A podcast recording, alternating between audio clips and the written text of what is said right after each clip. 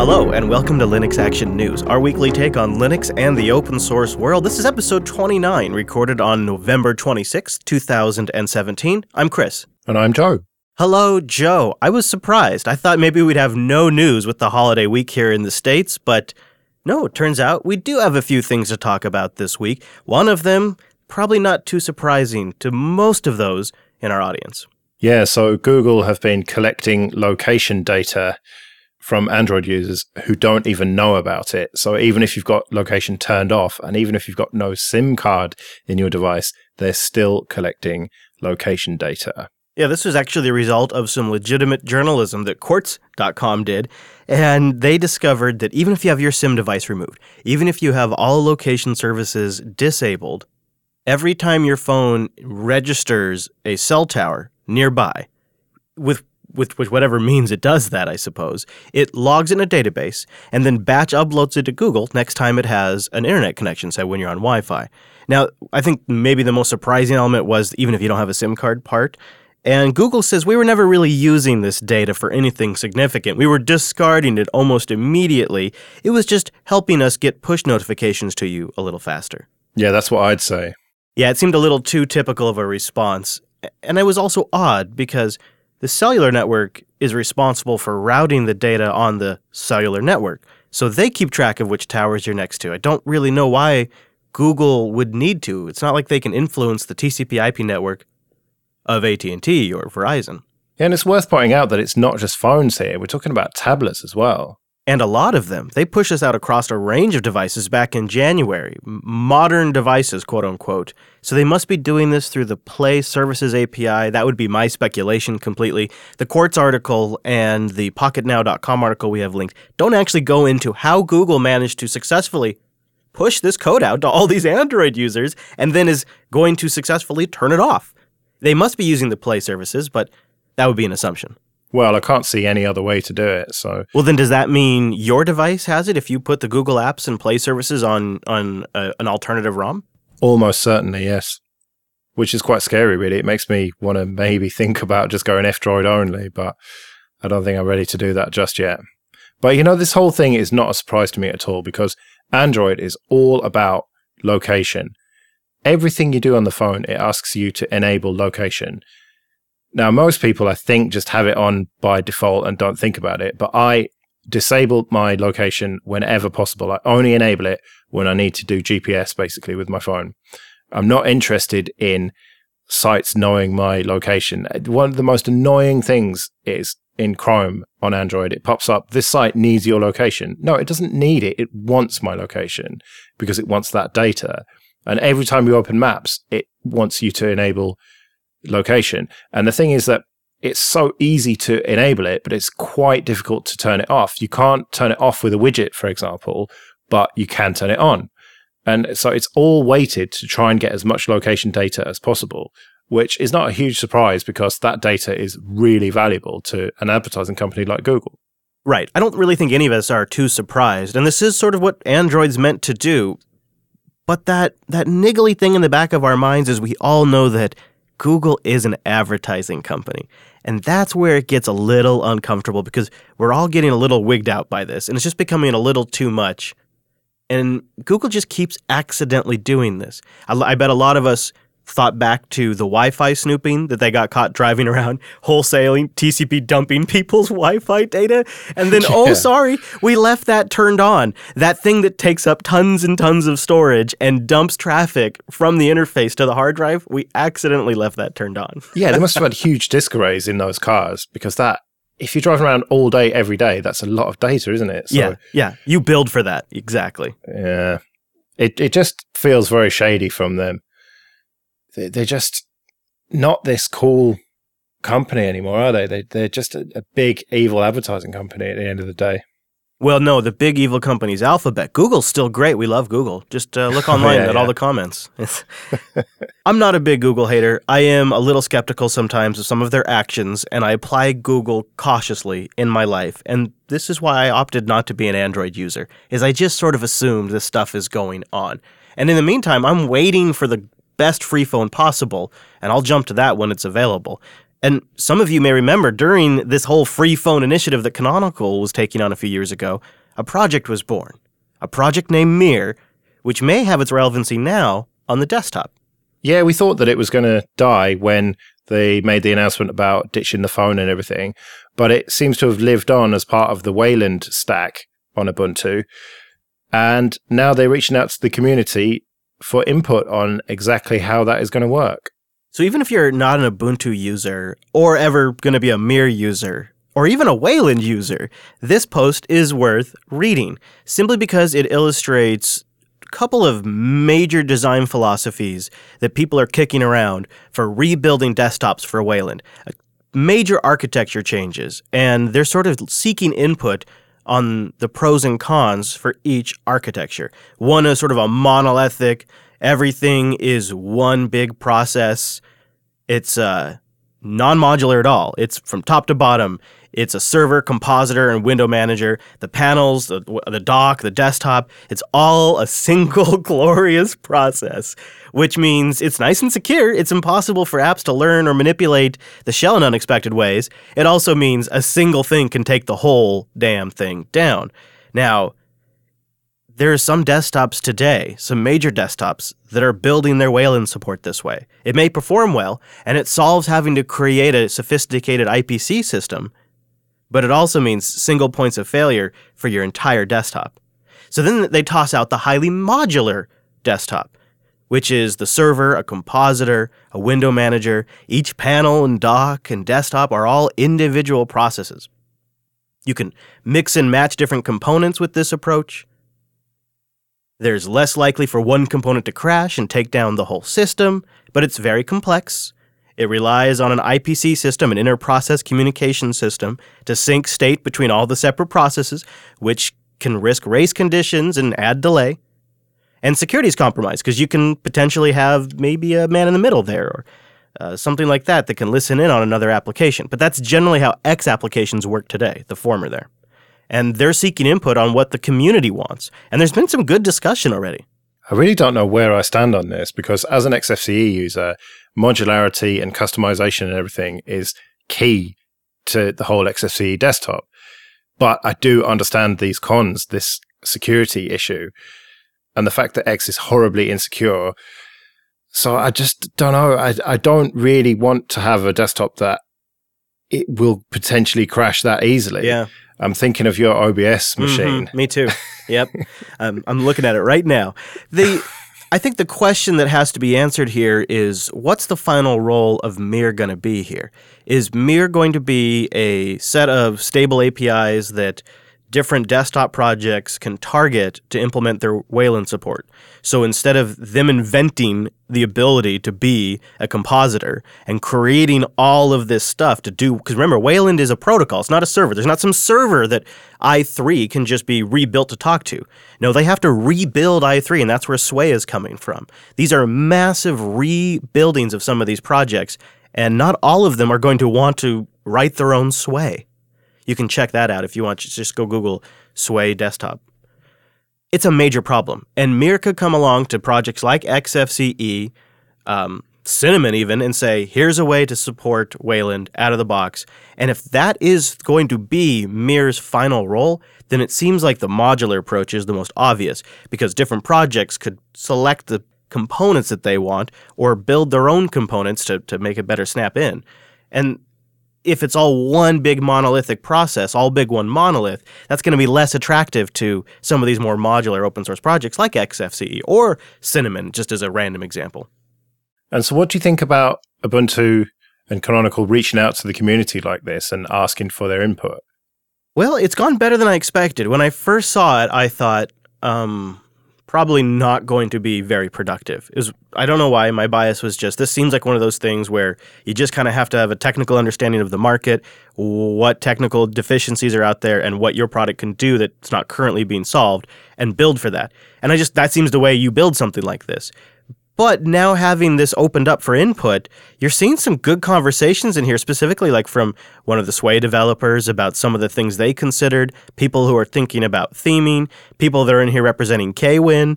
I mean, it's it's actually a pretty productive conversation. So now, having seen the results, I'm actually kind of glad they did it.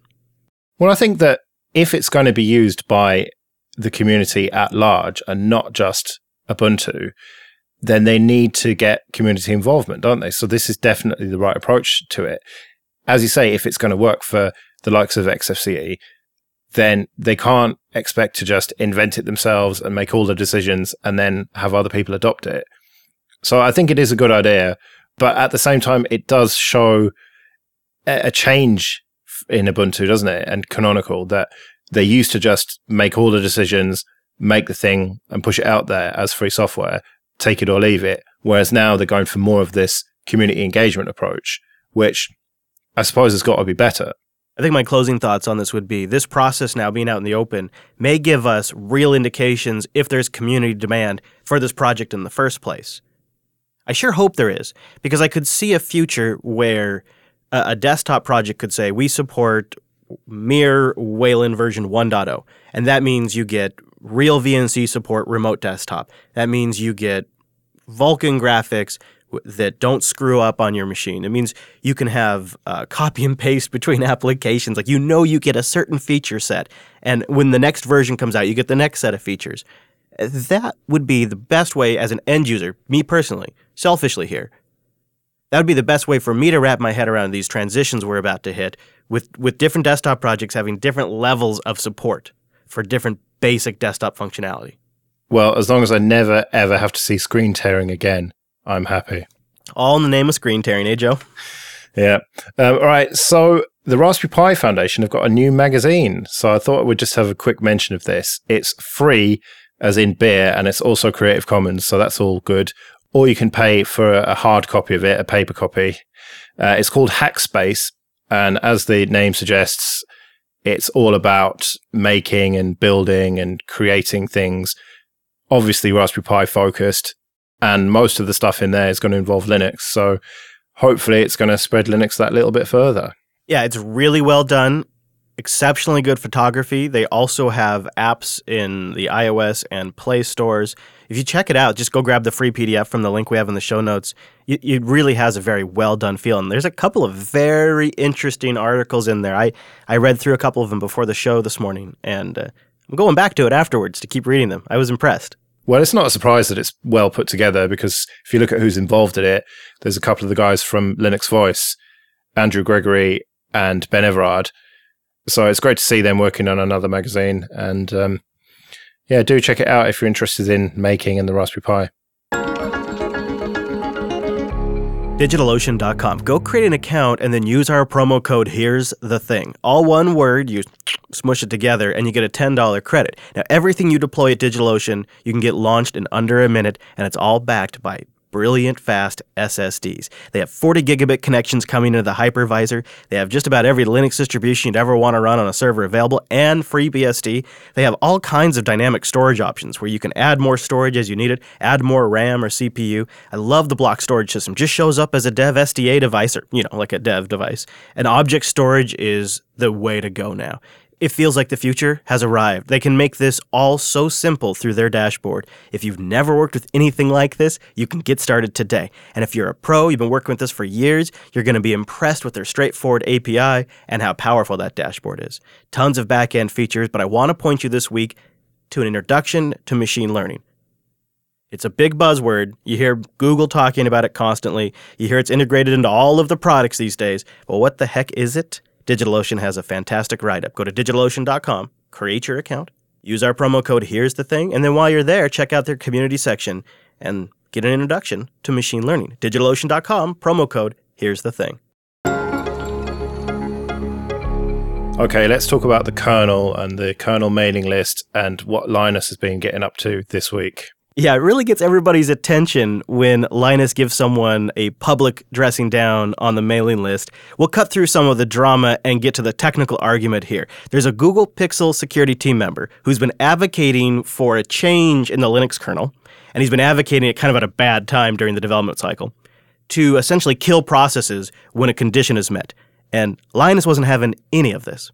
At the core of this argument, I believe what we're seeing develop, and this is my opinion here, but you're seeing an old school approach to software development where all software problems are bugs. If it's a security issue, if it's a crash issue, if it's a spelling issue, they're all bugs. You can have different degree of severity, but it's a bug. There's a more modern school of thought where security issues are an extreme kind of bug that get absolute priority. They're treated differently than other types of software development. And I think you're seeing a collision of these two different viewpoints in the Linux kernel. And some of these software developers, like this Pixel team member, are specifically hired to work on security issues and have a security opinion on how things should be designed. And so you're seeing a butting of heads there on the two different approaches. Well, there are two arguments for treating all bugs equally. One of them, of course, is that any bug could be a security bug because you never know. It could be exploited in some way that's unexpected. And the other argument is about the whole user experience, in that if you deal with security problems in a way that affects the overall experience by killing processes, then the average user who doesn't really understand what's happening is going to have a degraded experience. And that is not good because the first rule of the kernel development is don't break user space. Yeah, Linus says let's take a more rational approach. He says let's find where there's a problem, let's warn about what looks dangerous, and then once we've warned for a long time and we're confident we've caught all of the normal cases, then we can start taking more drastic measures. We have to stop going for a shoot first, then ask questions approach, he says. I know you're not particularly interested in the whole politics of it all and Linus shouting and swearing uh, on the mailing list, but that represents a, a very different approach to what the, the Linux Foundation wants to be about as well. They want to be all corporate and they've got all these corporate sponsors and everything. And it kind of doesn't look good for them. And, and they're not really very happy about it. And that, that's why this has come up many, many times. It depends on who is observing. If it's the chattering class chattering on about his rough language and toxic workplace, then you're right. It doesn't look good if I'm a CTO, if uh, if I'm if I'm I'm an IT person and I'm looking at Linus Torvalds defend the stability of user space, and if I'm looking at him giving an accurate dressing down to the security researcher who was trying to ram something in last minute in a development cycle that kills processes, my takeaway is Linus is protecting the stability of the Linux kernel, and they have the right person at the helm there for this for the kernel I want to run on my production systems. So really, the messaging I take away from this is he's doing his job and he's doing it well. Well, yeah, I agree. He is doing his job well, but you have to think to the future and what happens when he's no longer around for whatever reason.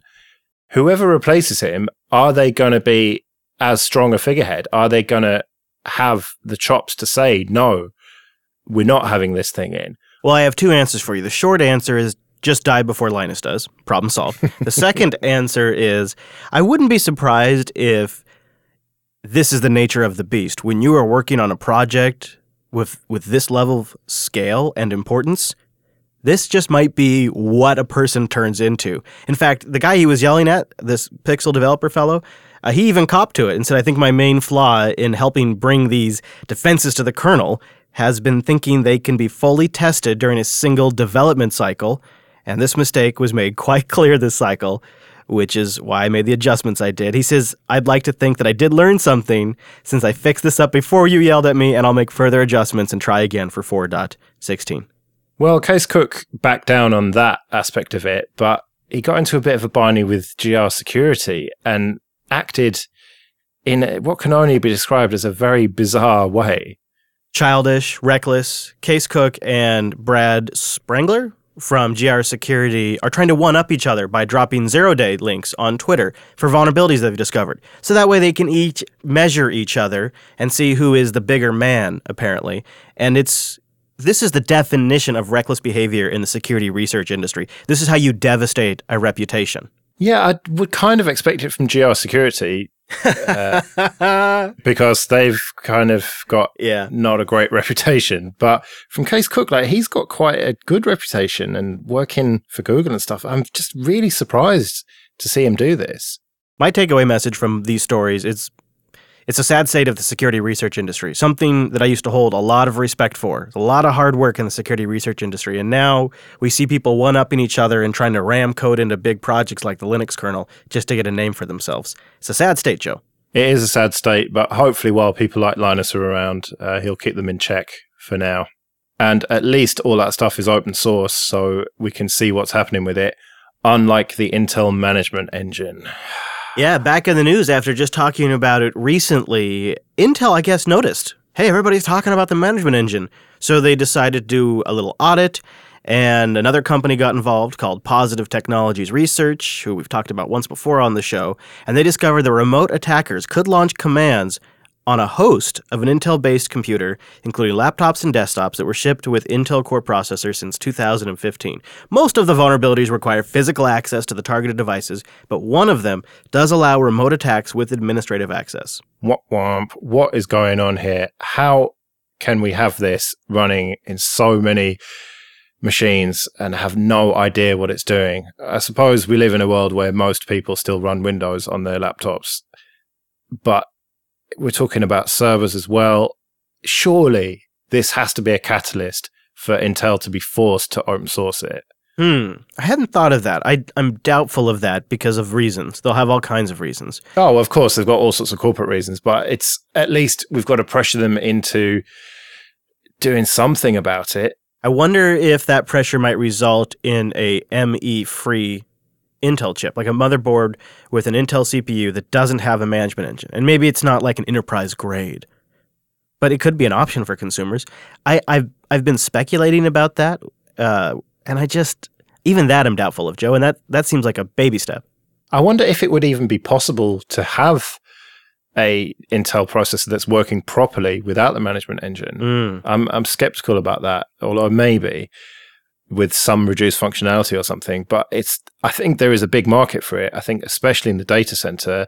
And we talked, I think, last week or the week before about the rise of ARM servers. And the thing is, if Intel don't do something about this, they're going to start losing out on contracts to supply big data centers because if you are the, the architect of uh, you know a huge system with multiple machines and you read about stuff like this, you're thinking, hmm, let's have another look at that ARM situation, maybe.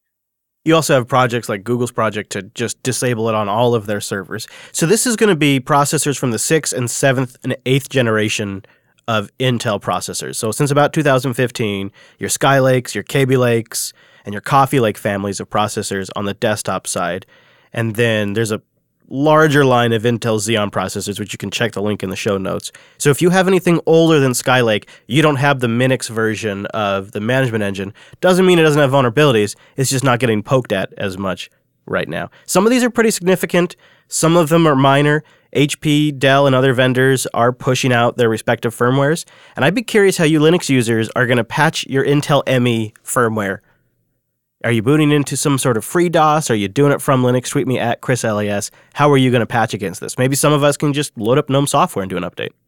But in the meantime, check out linuxactionnews.com slash subscribe for all the ways to get new episodes. And go to linuxactionnews.com slash contact for ways to get in touch.